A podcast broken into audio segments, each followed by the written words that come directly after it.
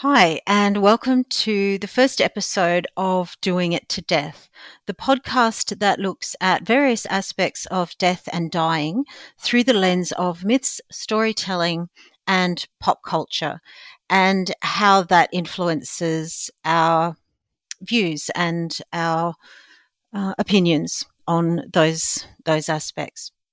So today's episode is called The Quest for Immortality, and I really look forward to sharing it with you. Oh, death, oh, death, won't you spare me over for another year? Oh, the Guardian death. ran an article by Peter Ward on the 5th of May this year, 2022, titled Medical Tourists Are Travelling the World in Search of the Elixir of Life.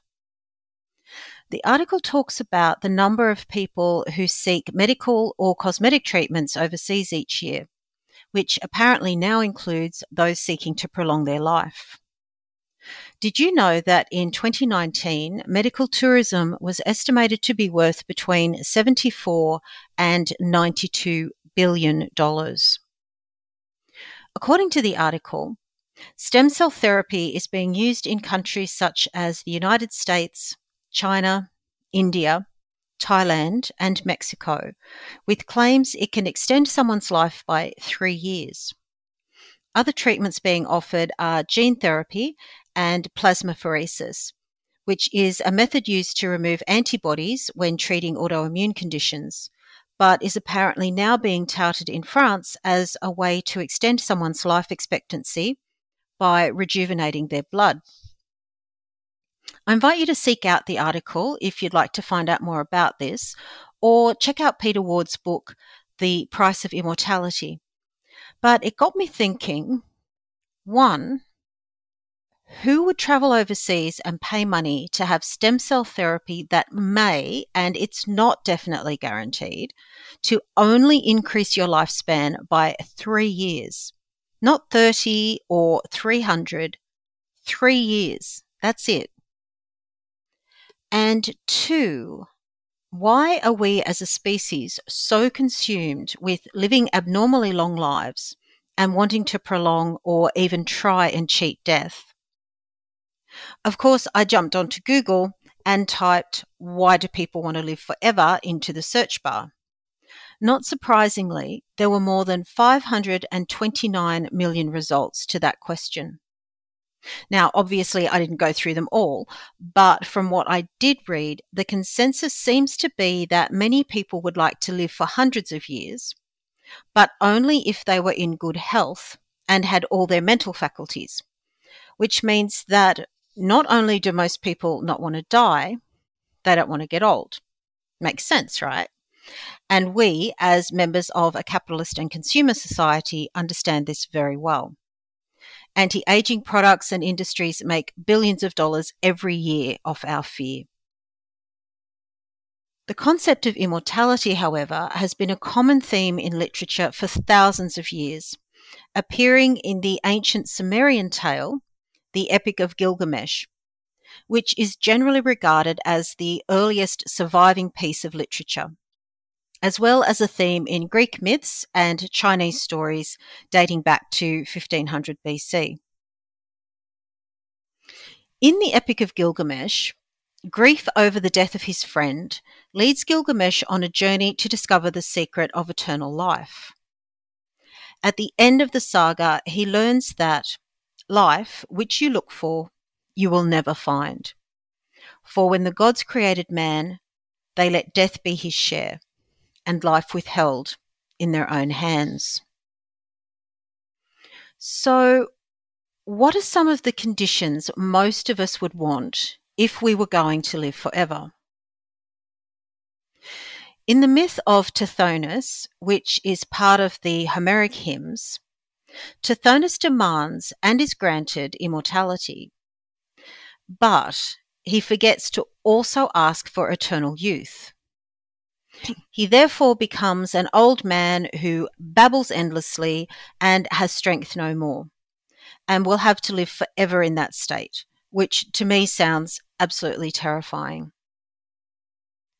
Gulliver's Travels, which was written as a satire by Jonathan Swift in 1726, talks about the Struldbrugs, who are considered to be legally dead when they're 80, but they continue to live forever and just keep on aging. So, eternal youth would seem to be the first prerequisite to have a prolonged and perhaps endless life. When thinking about this topic of immortality, the first thing that came into my mind was the picture of Dorian Gray, written by Oscar Wilde in 1890. Even though it was written as a philosophical novel, it's known these days as more of a horror story, where Dorian Gray sells his soul to remain forever young and beautiful. But as he commits more and more horrific and sadistic acts, his portrait becomes corrupted and degenerate until finally he becomes so disgusted with himself and his behaviour, he stabs the painting in a fit of rage and he dies, becoming withered and decrepit, while his painting reverts to what it once was. In the TV series Penny Dreadful, Dorian Gray was joined by other Victorian Gothic characters such as the Wolfman, Jekyll and Hyde, Dracula, and Dr. Frankenstein. Played by the incredibly beautiful Reeve Carney, Dorian Gray has become cynical and bored, needing more and more debauchery in order to feel anything at all. During the course of the series, he meets the bride of Frankenstein, who is also immortal, and thinks he's finally found a kindred spirit to spend eternity with. Needless to say, it all ends badly. As she's about to leave, he says to her the most beautiful speech, uh, which of course I'm not going to do justice here, but he says to her, Do you not yet comprehend the wicked secret of the immortal? All age and die, save you. All rot and fall to dust, save you. Any child you bear becomes a crone and perishes before your eyes. Any lover withers and shrinks into incontinence and bent toothless senility. While you, only you, never age, never die, never fade. Alone. But after a while, you'll lose the desire for passion entirely, for connection with anyone, like a muscle that atrophies from lack of use. And one day you'll realize you've become a beautiful, unchanging portrait after all. She then says to him, An eternity without passion, without affection, caring for nothing? And he replies, Small price to pay for such immortal perfection, isn't it? As she's eventually walking away, he says with a sound of resignation in his voice, You'll be back, and I'll be here. I'll always be here. So you can't help but wonder what's the point of his life if that's how he's going to be going through the rest of his days. So, boredom and loneliness are two more things to be considered when we're chasing immortality. Douglas Adams in The Hitchhiker's Guide to the Galaxy dealt with the idea of boredom and immortality in his wonderfully tongue in cheek way. The character of Balric Wowbagger, the infinitely prolonged, decided to deal with his ongoing boredom, which he especially felt on Sunday afternoons, by insulting everyone in the universe in alphabetic order. And when that started taking too long, he decided to start insulting entire planets using a loudspeaker rather than going through everybody individually. So eventually he managed to overcome his immortality, and I won't spoil it for those of you who haven't yet read those books or seen The Hitchhiker's Guide to the Galaxy. But he lived quite happily once he'd managed to shake that. So, presumably, if someone was able to A, um, achieve immortality, while also B, having eternal youth, and C, an equally young companion alongside them to keep them company, everything would be golden. Right?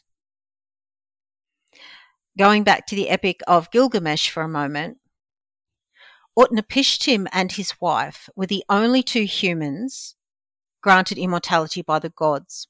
And that was as a reward for building an ark and undergoing a journey that was remarkably similar to the story of Noah's Ark, which appeared in the Bible sometime after the Epic of Gilgamesh. There's nothing in the story to indicate that Utnapishtim and his wife were unhappy, but funnily enough, he tries to discourage Gilgamesh from seeking immortality, telling him that fighting the common fate of humans is futile and diminishes life's joys. Of course, there's also a more practical outcome to consider. The World Economic Forum published an article on the 4th of April this year, 2022, where researchers and demographers have estimated that 109 billion people have lived and died over the past 192,000 years, not including the almost 8 billion people that are currently inhabiting the Earth. The environmental and social impacts that would result if people never died is absolutely mind blowing.